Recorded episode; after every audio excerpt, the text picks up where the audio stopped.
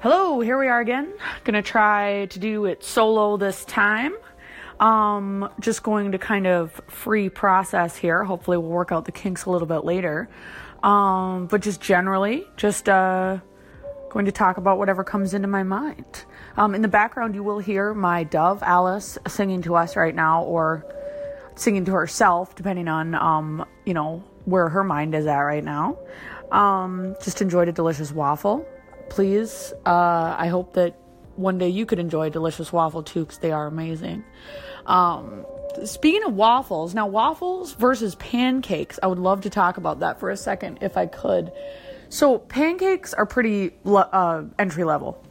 Like, anybody can really make a pancake wherever you are. If you just have a surface attached to some heat, and then if you have, you know, Bisquick or pancake mix, oil, water, and an egg. I think that's all it takes. And then you've got a pancake. A little syrup, a little butter, and a knife and fork and a plate. Pancakes. Waffles, on the other hand, I think, and maybe it's the same thing for pancakes, but I think waffles really demand a little extra, like a little more homemadeness to them. Because to make a really good Belgian waffle, you need to whip the egg white to. Now, I can't remember the turn of phrase, but it wasn't stiff peaks, but it was not. Oh, medium peaks.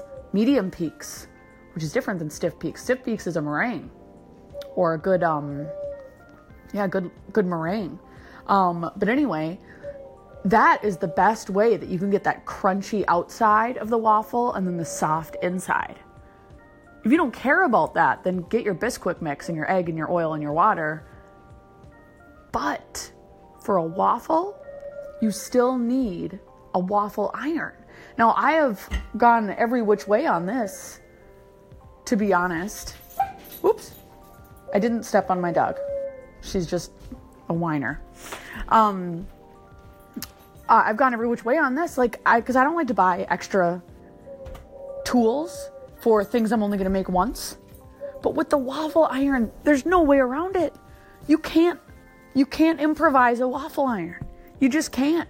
Uh, I mean, you could maybe come up with something like if you had a metal forge in your garage, you could maybe come up with something.